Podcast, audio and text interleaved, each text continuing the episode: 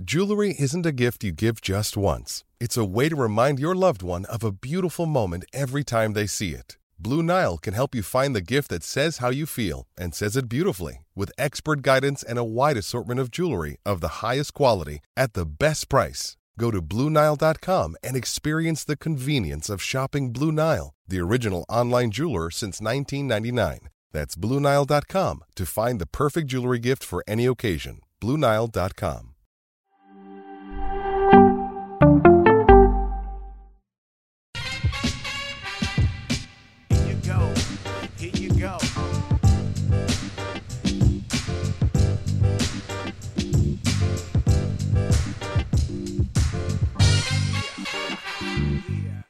balls. Nothing personal word of the day for Wednesday, December 1st, 2021. First day of December. Balls. It's one of my favorite words in the English language. But we're talking about baseballs. What a story that broke yesterday. Everybody's up in arms, and I hope you're coming to nothing personal to get the real scoop because there is more misinformation out there on this subject than on almost any other subject I've seen. It's certainly a top five in Major League Baseball right now. You understand what's happening with labor. The collective bargaining agreement is expiring today at 11:59 p.m. There are discussions going on. We're going to get to that. But there's a level of distrust between the players and the owners that always existed during my career. And every time there's this amazing recency bias that this time it's worse. This time the players and owners really don't like each other. It's the same way every single time a CBA is coming up. Now you're going to say there hasn't been a work stoppage since 1994, so it can't be the same. And I'm going to tell you you're wrong, and we'll get to it. But what happened yesterday was awesome. I want to bring you back to a Nothing Personal episode we did. And if Coca and I were on it, we'd play a clip right now. But Coca doesn't know what's in my mind. Even pregame, we didn't discuss that this would be in my mind because it wasn't in my mind. But Pete Alonso gave an interview, the New York Mets player, gave an interview during the season this year, this past season, where he claimed that Major League Baseball was sending different types of balls according to the free agents in the marketplace. So, this year, with all the shortstops, he hypothesized that baseball was deadening the ball so these shortstops would not get good numbers and therefore get fewer dollars.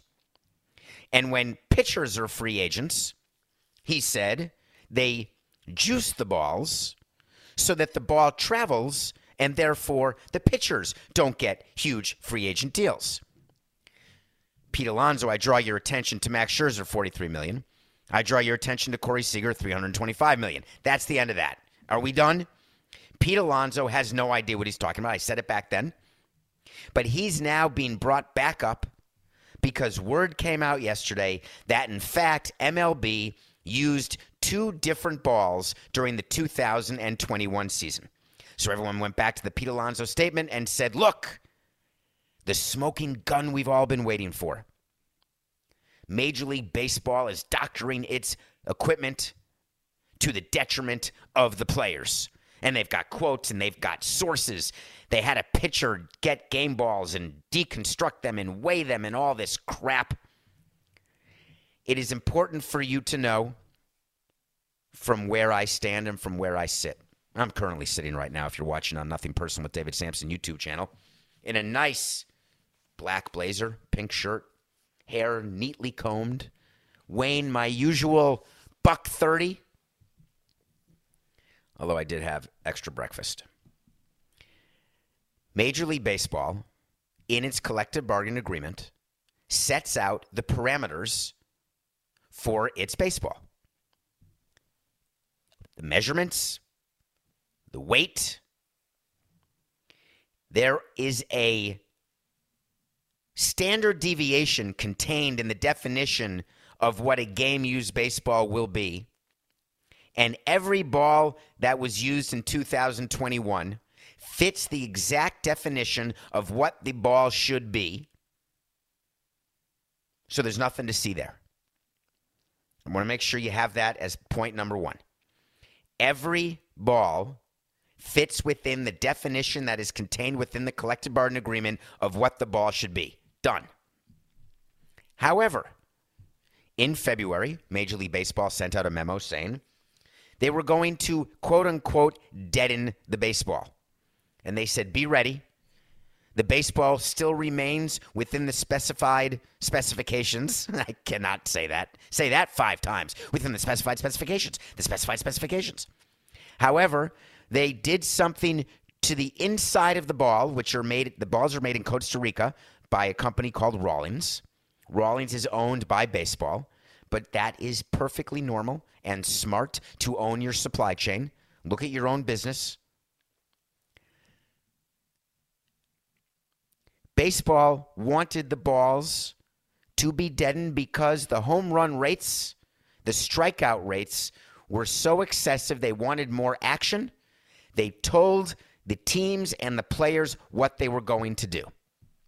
However, it was always known to the teams and therefore the players that in 2021, the new balls, the deadened balls, would be used and the leftovers from the 2020 season would also be used because 2020 was supposed to be 162 games. So Rawlings manufactures 162 games worth of baseballs. There were only 60 games played. Therefore, there were extra balls. So baseball used those balls and then started using new balls. The balls all get sent to a stadium. We would get a shipment of balls from Rawlings, more than you can imagine. There's a storage room in every stadium where you have all the balls. Before a game, the ball boys go in, really the clubbies, we call them clubbies. They go in, they take out the game balls, they rub them with a pre approved mud, if you will, and those become game balls. Dozens and dozens of balls are used during the course of a game, and they're all pre prepared and ready in a bucket. When you see a ball boy next to the dugout, who's a clubby, who washes jock straps when he's not delivering balls to the umpire, those are balls manufactured by Rawlings, prepared for game use by each individual stadium, by each home team. Some teams use humidors, like in Colorado. More and more teams are using that, by the way.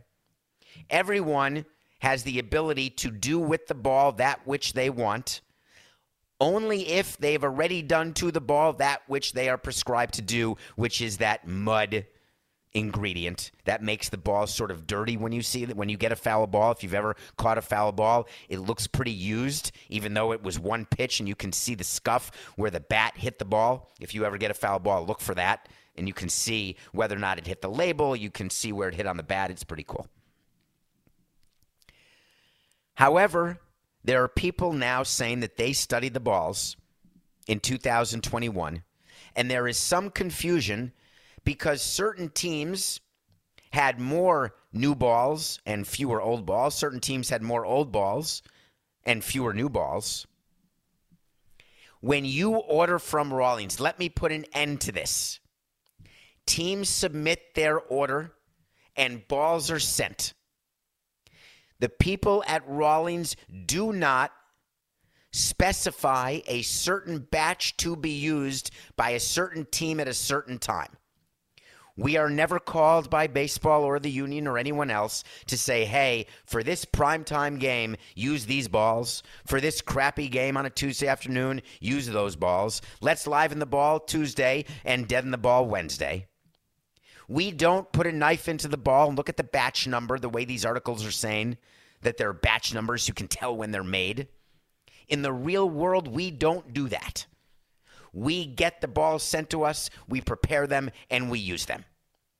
It is our absolute tacit understanding when we receive balls that those are regulation game balls. Does every baseball feel different?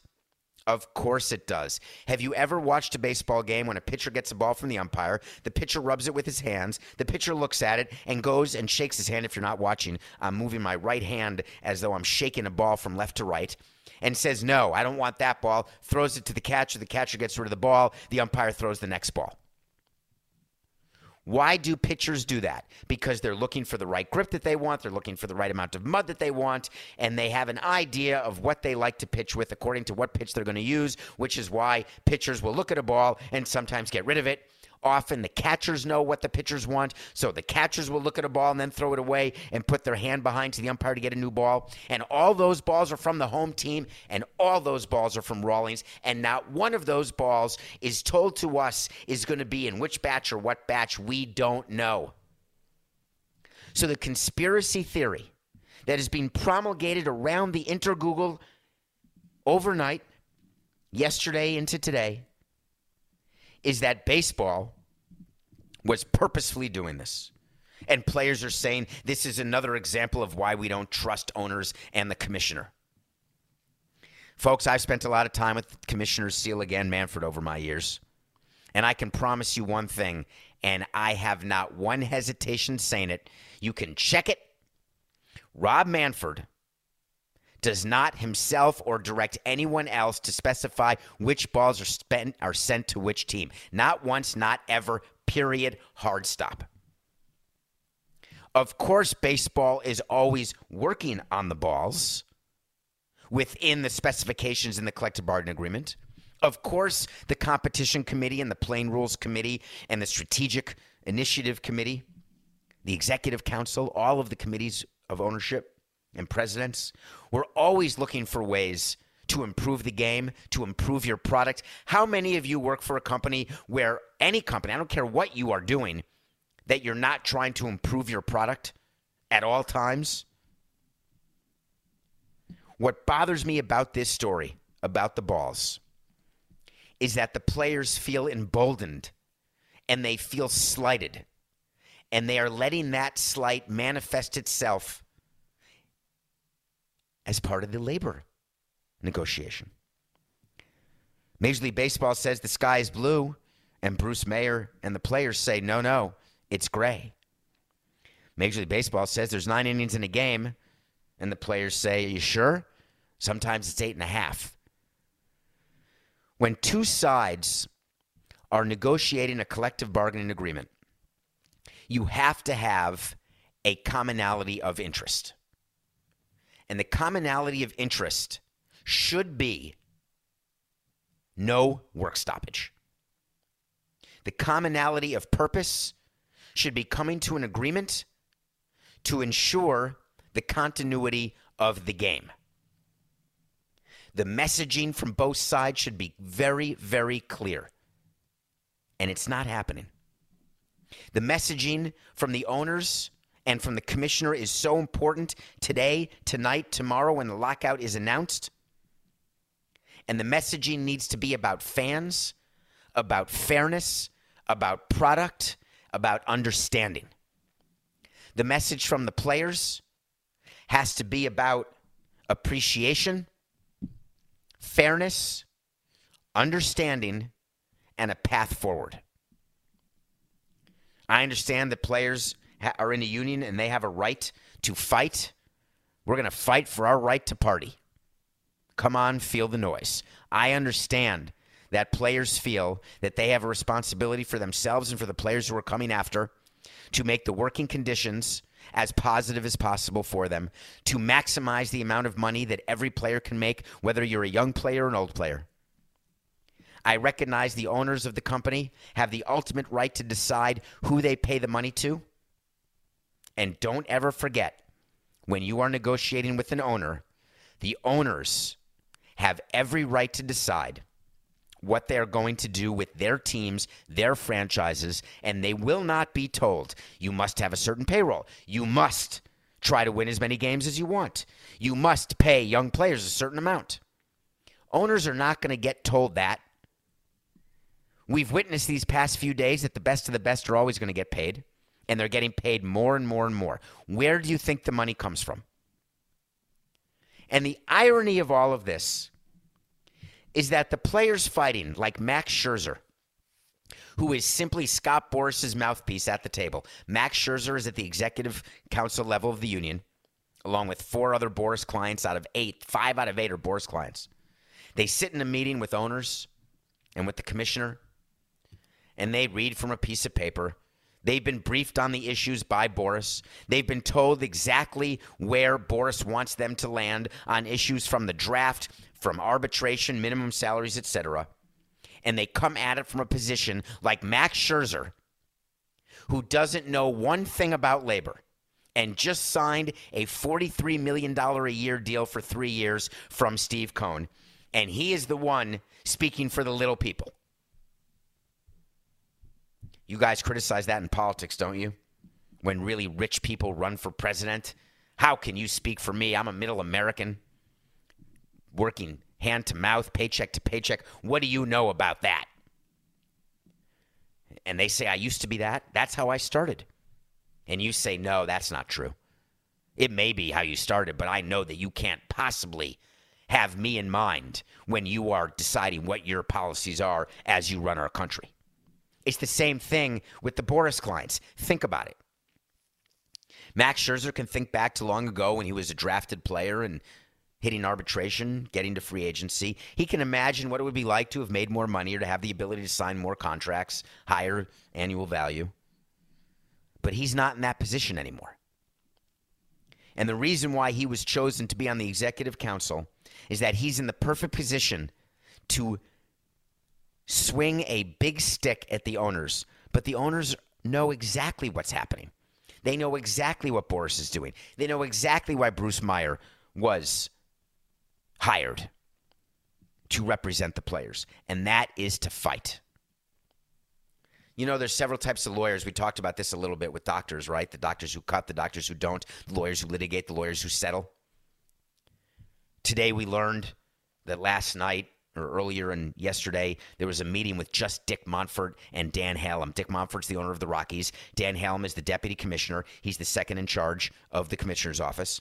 Dick Monfort, representing the owners, had a two on two meeting with Bruce Meyer, who's the second in charge at the union under Tony Clark, and Andrew Miller, a player we traded for when he played for the Tigers. He was a great prospect. And he did not become the starter we thought he would, but he's become a great bullpen arm. He's had a great career, made a lot of money. He now is the head player rep, a very reasonable, smart guy who I have spent hours talking to over the years. And they're sitting in a meeting and they're going through issues. And meanwhile, they're texting out to their friends and to other people on the council and to other owners and to the commissioner who are in other rooms or in other cities hearing what's happening, hearing no resolution, and then you hear a little report.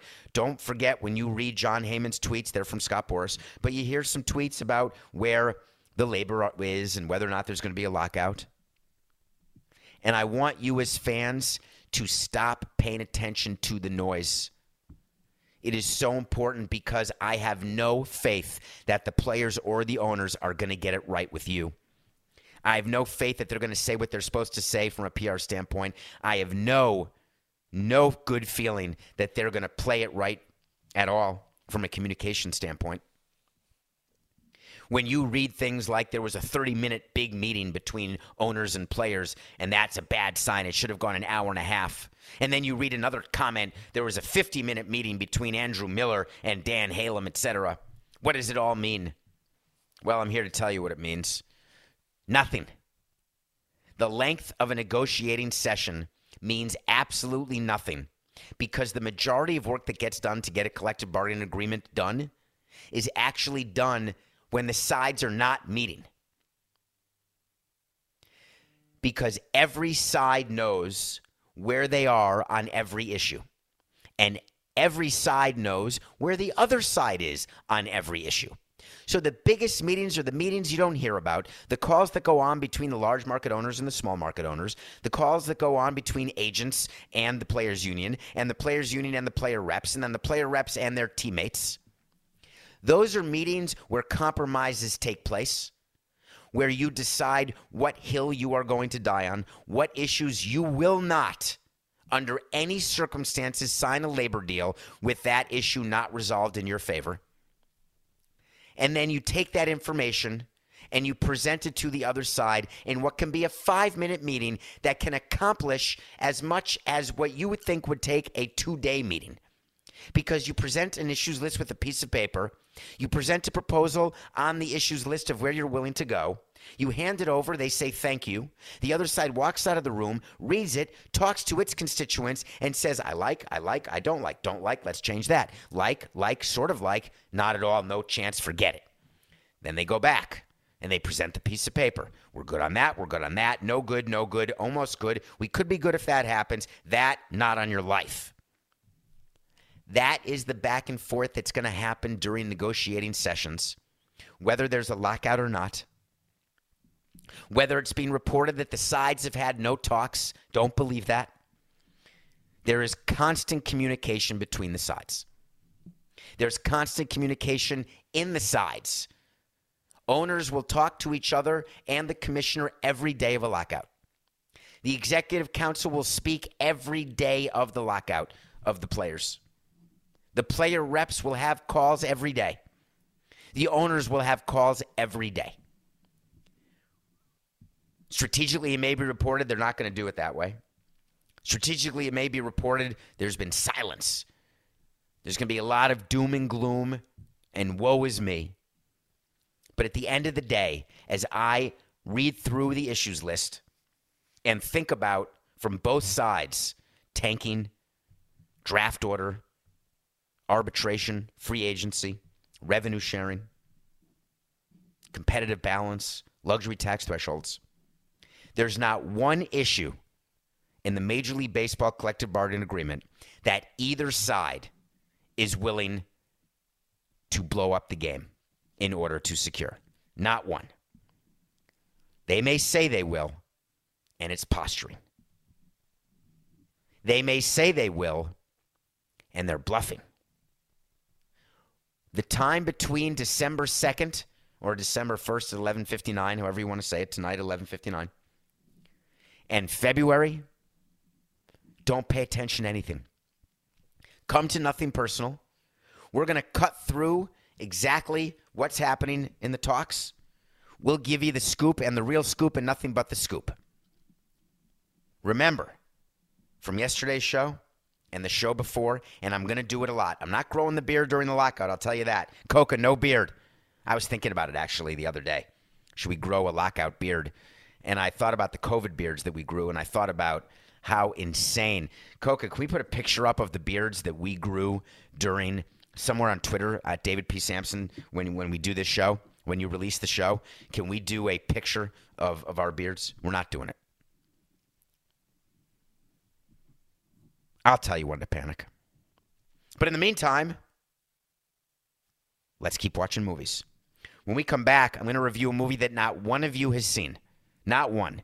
It's called Bergman Island.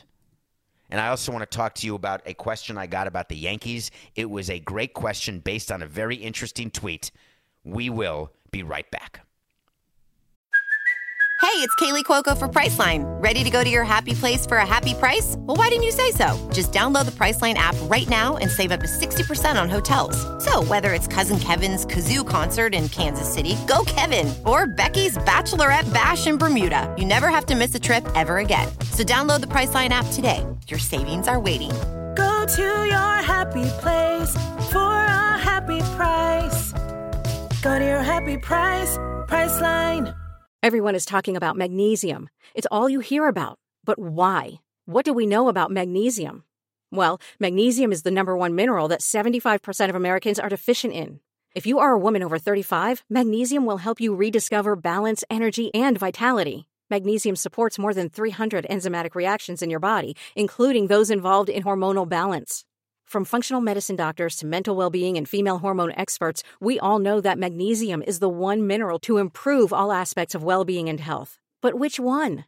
Magnesium Breakthrough from Bioptimizers, the trusted choice recommended by leading experts with seven best absorbed forms of magnesium to ensure your body receives the support it needs for overall well being. Go to bioptimizers.com slash balance today and use code BALANCE10 for 10% off. Support your journey to wellness at B-I-O-P-T-I-M-I-Z-E-R-S dot com forward slash balance. Magnesium Breakthrough from Bioptimizers, your foundation to optimal health and vitality. Welcome back to Nothing Personal. It's December 1st. It's a new month. It's the last month. Coca, this is it. I can't, I thought we were still in 20 for some reason, although 21's been a god awful year for me. I'm quite excited to get to 2022, and it makes me so anxious to wish time away because you know that's the only commodity that I can't get more of, can't find more. There's no fountain of youth. As I look in the mirror and see my father more and more every single day, as I look at the crow's lines on my eyes and wonder when I look at my hands, how did I and when did I turn into my father? That's it. Last month of 2021. This is the month you go to Europe, Coca. You are 12 days away, baby. All right, so I watched a movie because one of you suggested it. I love the fact that you all send me movies to watch. I've got a list on my phone of all sorts of things you want me to watch, and I get to them sometimes. There's so much content. But this one interested me because I did not know one thing about it. I'd never heard of the movie, but I saw that it stars Tim Roth. And Tim Roth, you may know, it's okay, honey bunny. It's okay, honey bunny. Be calm, honey bunny. That's Tim Roth. Coca, do you know what I'm talking about by chance? I can't hear you. I don't know if you're talking to me right now. Are you awake? You all right? Are you there? No? Yes? It's from Pulp Fiction. Honey Bunny in the coffee shop? Okay. Anyway, Tim Roth is in a movie called Bergman Island. Did you know that there's an island where Igmar Ig I'm going to get it wrong. I knew this would happen because I didn't rehearse it with you, Coca. Igmar. There's no way I'm saying that right. Igmar Bergman, the famous filmmaker, he made a bunch of his movies and lived the balance of his life on an island that now has a museum for him and a writing institute. And they made a movie about two writers who get a grant or who get permission to live in Bergman's house and write plays. It's the same house where, to remember? Uh, come on, Coca, do it with me. Uh, Oscar Isaac and Jessica Chastain were just in an HBO Max multi part uh, remake called Scenes from a Marriage. And that is remade from an Ig Bergman. I'm just calling Bergman, okay? Can we just call him Bergman? From Bergman film. And the bed where so many scenes are filmed when I, Oscar Isaac and Jessica Chastain are in bed. The actual bed from the original movie is the bed that Tim Roth slept in with his girlfriend, who's a great actress, by the way. The movie is extremely intellectual, slow, fascinating. The pacing is such that if you don't take a breath and you don't lean into it, you will close your eyes and fall asleep. But if you are willing to get taken on a journey, on the writer's journey, on the interesting things that happen between couples when they're both writers and one has writer's block and one doesn't, and one has a great career and one is just starting or it's fledgling, and what that does to couples. I really liked it. I want to go visit Bergman Island right now, I can tell you that. So thank you for that suggestion. Keep the suggestions coming. All right, Coca, play it for me, Sam. You know what I want? I want to talk to Samson. You know what I want. I want to talk to Samson. So you want to talk to Samson? Get on Twitter, David P. Samson. Get in my DMs and ask me a question. You can also follow me on Instagram, David P. Samson. You can also follow Nothing Personal subscribe to the YouTube channel. There's like a million ways to interact with me, and I try to be as interactive as possible with everyone. And some of you will say do a great job, some of you will say do a crappy job. But the ones who say do a crappy job are ones that I don't get to, and it's not purposeful, I promise, because I value each of your time and that you give me and Coca 45 minutes of your day every day. The November numbers are in, and you guys made nothing personal successful again. We have to start buying bigger pants and bigger jackets because our chests are expanding just a little bit, but we will never take your 45 minutes for granted. Here's the question that I got yesterday. You discussed the Yankees today. Can you please explain the following tweet and say whether you agree or disagree? Thanks. And do I need to say hello, David, for you to respond to this? I get it. I like when people say hello. It's hello. Hey, I have a question for you. Hi, David. I have a question for you. Hello, David. And don't spell my name wrong. Any anytime I get a DM of S A M P S O N, it's probably not going to make the show. It shouldn't be hard to know there's no P. What tweet is he referring to? Someone sent a tweet yesterday that caught my attention because it is the exact misinformation that makes me smile and it gives me an opportunity to talk to you about a subject. In 2005, the tweet said the Yankees payroll was 205 million. In 2005, the Yankees revenue was 277 million. The Yankees payroll today in 2019, the last full season, was 210 million. The revenue that year was 683 million. The franchise is now worth 7 billion dollars. They're making more money and not spending it. No fan should give them another dollar. Oh my God. I appreciate that not everyone is an economist. I appreciate not everyone has the capacity or desire to understand how companies are valued or how financial statements work. I appreciate that no one really cares or wants to understand what EBITDA means earnings before interest, taxes, depreciation, and amortization. I understand that fans don't care about owners losing money, they're only interested in winning. I understand that Yankees fans are upset they haven't won the World Series since 2009. Don't worry, Texas and Seattle and Milwaukee and Tampa and Colorado. Don't worry. They haven't won it in 2009. They haven't been back to the World Series since 09. Failures, abject failures. And the money they're spending, it's a pittance.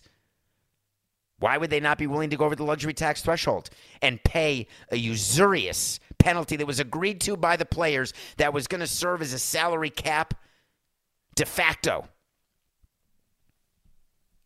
It's like in the NBA. Do you get upset when Micky Arison of the Heat cuts a player because he doesn't want to go over the cap and pay a, pay a penalty where you end up paying a player 10 million you have to pay equal in penalties so you're actually paying that player 20 million who's not worth 20 million or in baseball, if you go over the competitive luxury tax threshold, where you give up draft picks and you pay a tax for what? And you look at a player and say that player is not worthy of twice what we're paying him. When the Yankees look at Tampa, who make the playoffs and make it to the World Series, and say, "Hey, if they can do it on 70 million, why can't we do it on 210?" That's only part of the problem with the tweet. What's the difference between 2005 and 2019? Anyone? Is anyone willing to raise your hand and say, hey, there's a difference between 05? Let me think about it. What was going on in 2005? 2005. 2003, the Marlins were in the World Series. They won game six in Yankee Stadium. The last team to celebrate a World Series in Yankee Stadium, the Florida Marlins in 2003. But what do we call it now? We call it Old Yankee Stadium. Yes, we do. Because since 2005, there's something called New Yankee Stadium. New Yankee Stadium comes with much more expensive seats, a lot of all inclusive areas with great food, great buffets, huge prices, great increases in revenue. My God, their revenue was only 210 million in 05 or 277 million in 05 and now it's 683 million. $406 million extra. How could the Yankees payroll not be 600 million? I'm recording the show live. May I call you back, please? How could the Yankees payroll not go up commensurate with the revenues?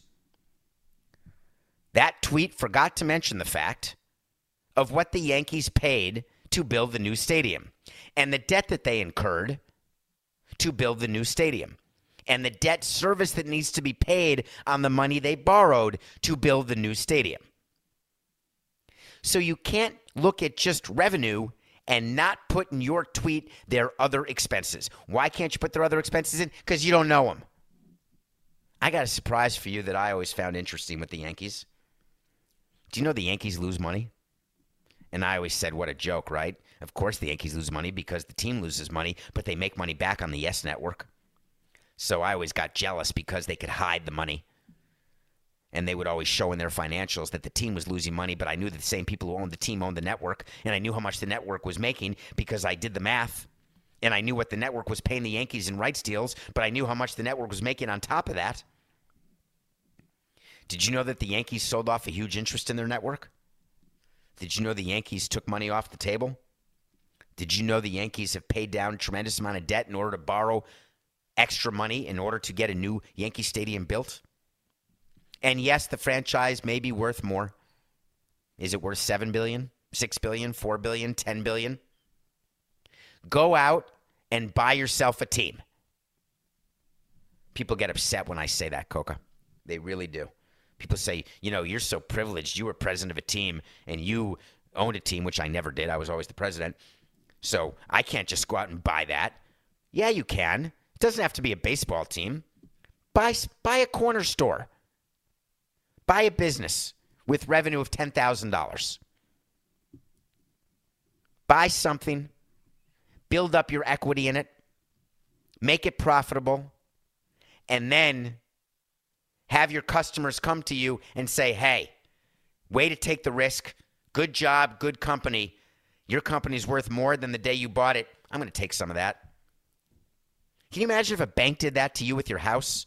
When you had the ability and foresight to put a down payment on a house and your neighborhood got better, improvements happened, a better town store, more destination points and restaurants, and your house goes from 100 grand to 200 grand, and the bank comes to you and says, hey, we'd like that, please. Do you mind?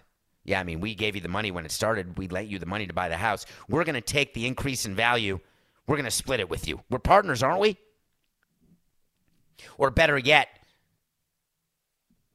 as an eater, as a diner in a restaurant, when you pay to get a service, you're paying to eat. They're giving you food, you like it. You pay for it, you come back. If you don't come back, the store closes, the restaurant closes. If you like the food, you go back and the restaurant makes money. Do you go back and say, you know what? I appreciate the food. I appreciate the fact that I like to dine at your fine restaurant. Let me know what it's worth because I believe that you should be lowering prices of my meals because the restaurant's worth so much more money. It's horse hockey. No one operates like that. If you don't want to go to Yankee games, then don't. Do you think Hal Steinbrenner sits around upset that you don't want to go to a Yankee game? Hal Steinbrenner knows the value of his team and he knows what makes that value national broadcast deals, local broadcast deals.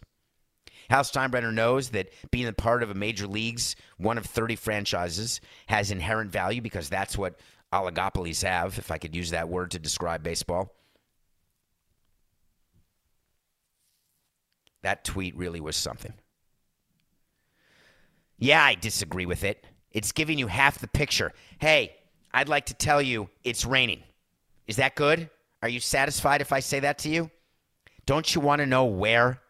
Doesn't that inform your decision of whether or not you need an umbrella? It's raining. That's the equivalent of this tweet saying the revenue's higher, therefore the payroll should be too. Completely ridiculous. By the way, yesterday at 8 p.m. was the non tender deadline. Remember, the non tender deadline was going to be December 2nd.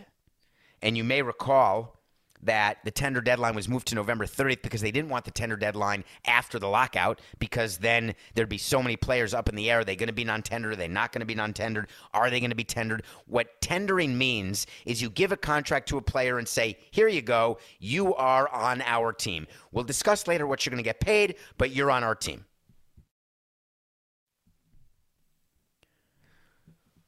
When you're non tendered, it means, hey, thanks so much. You're now a free agent. You've got from now 8 p.m. on November 30th until 11:59 p.m. on December 1st. Good luck finding a team. Way to go. If it works, great. If not, you're a free agent like so many others, and you can sign with anyone you want once the lockout ends. The Yankees had some big decisions to make, right? Are they going to tender Gary Sanchez? As a Yankee fan, you've got the luxury of tendering Gary Sanchez. 25 teams don't. Because when you tender a player like Gary Sanchez, they go into the arbitration system and they get paid as though they're good. They did deals with Germán and Urshela. The Yankees are a large revenue team, keeping their players. And just because they don't sign Corey Seager or Max Scherzer and haven't won a World Series since 09, it doesn't mean they're not trying. It means they're just not good at figuring out who to sign and who not to sign. I'm watching next year. I talked to you about Corey Kluber. Brian Cashman does not want Kluber to have a good year in Tampa. I can promise you that. So this tender deadline was somewhat interesting to me because I was thinking about what I would do for example, as the Marlins president, because that's the team I'm closest to. So I think about the Marlins and the moves they've made. They've been in the news a lot, right? They're in the news with the Rangers is spending all this money. They signed Garcia. They had that's the free agent they signed for 53 million. They re-signed one of their pitchers who was arbitration eligible, so they're getting credit for 56 million, but it's just they tendered Sandy Alcantara. Alcantara, I can never remember how it is. But the question was what were they going to do with Jesus Aguilar and with Jorge Alfaro? Remember Jorge Alfaro, right? He's the catcher they got back in the JT Realmuto trade, who everyone was all excited about. Well, the Marlins decided to trade him to the Padres yesterday because they were going to non tender him. And what you're going to read is that the Marlins got back a player to be named later, a prospect plus a player to be named later. It's a bag of balls because the Padres knew that the Marlins were non tendering Alfaro. When a player gets traded right before a non tender deadline, it's because he was going to be non tendered. The Tampa Bay Rays traded Joey Wendle to the Marlins. Everyone's excited. The Marlins got a super utility guy. He's a good player. He really is. People call him an all star. Let's not refer to players anymore as all stars because we know that 50 players per league are put on the All Star team because so many players are replacement players. They don't show up because they're injured. Pitchers don't go because they don't want to pitch or could pitch. Position players would rather go home, yada, yada, yada. Joey Wendle is a nice, serviceable player. The reason Tampa traded him to the Marlins is Tampa was going to non tender him because those are the decisions Tampa makes. Tampa had to add Corey Kluber to the roster. You can only have 40 players on your roster. If you're going to add one, you have to subtract one. It's just math. But the Marlins tendered Jesus Aguilar yesterday. He's going to make $7.5 million. That's a lot of money for Jesus Aguilar. The Marlins tendered Brian Anderson. They tendered all their players. I have great hope for what the Marlins are doing, for the additions they've made, for understanding that their payroll can't be like the Cleveland Indians. They're not the Indians anymore, the Guardians, the Baltimore Orioles, the Pittsburgh Pirates, who all are rumored to have payrolls below that of Max Scherzer. But this is Jeter's fifth year. There's no more talking about the previous administration, how bad we were. There's no more saying we're trying to rebuild this from the bottom up and it takes time. This is the fifth year, folks. It's winning time. And for them to admit what they admitted today, which is to trade Jorge Alfaro, who was a big pickup in the JT Realmuto trade, and to designate Lewis Brinson, who was the main centerpiece of the Christian Yelich trade. They got rid of Brinson yesterday. That is not a sign of failure of an organization and you probably were waiting for me to say that the Marlins stink and the trades they made were terrible. The true sign of failure is not admitting when you've made a mistake. And designating Lewis Brinson and not tendering and trading Alfaro is acknowledging that those players got the attempt, they got the at bats, and the Marlins want to be better. That's what the tender deadline is for. It's for recognizing when you want to be better than what you've been. And that's what teams have to do who have to make real financial decisions. The Yankees don't have to make decisions like that because they can tender people as a matter of fact because they don't have to make tough decisions. Neither do the Dodgers, but the Rays do, the Marlins do, the Detroit Tigers do. They non tendered Matthew Boyd. Can you imagine non tendering a starting pitcher in this day and age? Remember what we talked about yesterday with starting pitching, how much money they're making, and how their utility is actually going the other direction? Detroit Tigers had enough money to sign Javy Baez. They've always had very decent payrolls. And getting rid of Boyd, who's one of the great guys in the game, by the way, it just means that you're moving on and trying to do better. That you're telling your front office, let's bring players in who give us a better chance to win. But what do you do if you've won the World Series? That's a real problem that the Braves have right now. Remember, we talk about running it back and how hard it is to run it back and why no teams have actually repeated since the 99 2000 Yankees, 8, 98, 99, 2000 Yankees. Running it back is impossible these days. Capturing lightning in a bottle is impossible. Freddie Freeman is not re signed with the Braves yet. He's asking for 180 over six. The Yankees are in, the Blue Jays are in, the Dodgers are in, the Angels are in, everybody's in. Can the Atlanta Braves let Freddie Freeman go? The St. Louis Cardinals let Albert Pujols go, and they survived. When you hold on to players who are being unreasonable in their demands, you are very likely headed in the wrong direction. The Atlanta Braves had a player named Adam Duvall. Do you remember that player? The Atlanta Braves non tendered Adam Duvall. He then was with the Marlins. He was playing well with the Marlins. The Marlins traded him back to the Braves, and Adam Duvall played an important role in the Braves winning the World Series just a month ago. Adam Duvall is due to make about $9 million in arbitration, and the Atlanta Braves tendered Adam Duvall. Knowing that Acuna may or may not be back, knowing that Ozuna is likely to be back having served a suspension, knowing that George Soler, Eddie Rosario, the, those players that were acquired are probably not going to be on the team. The Braves made the decision to run it back with Duvall. Do I give him credit for that? I don't. He's two years older than when he non tendered him last time. He didn't all of a sudden become a different player. He's been exactly the same player. But when you're at GM of a team that just won, you actually balance emotion, business, desire to repeat the realistic possibility of repeating, and you put it all into the pot and you make the best decisions you can. So it's important to remember the perspective that all these teams have as they go to the tender deadline, as they go into the lockout, as they go into spring training. They can't have the perspective that you have as a fan. They have to have the perspective as an executive to put together the best team possible. And all of the work that starts the day after the World Series ends tonight at 11:59 when GMs will be told that their players have been locked out, that there's a full freeze on all transactions, and that Major League Baseball will have its first work stoppage since 1994 to 1995 when the World Series was canceled in 94. That doesn't mean we're going to lose games, but it means that a work stoppage will start tonight in the minutes after the 11:59 deadline. Wait to see. Wait to see when we tell you something's going to happen. If it does, it does. If it doesn't, it doesn't. We'll revisit it. I got an easy wait to see for you here on December 1st. The lockout will begin tonight, immediately after the expiration of the CBA. And we will be here to cover it tomorrow. And we will say it again. Keep calm, carry on, and remember, it's just business.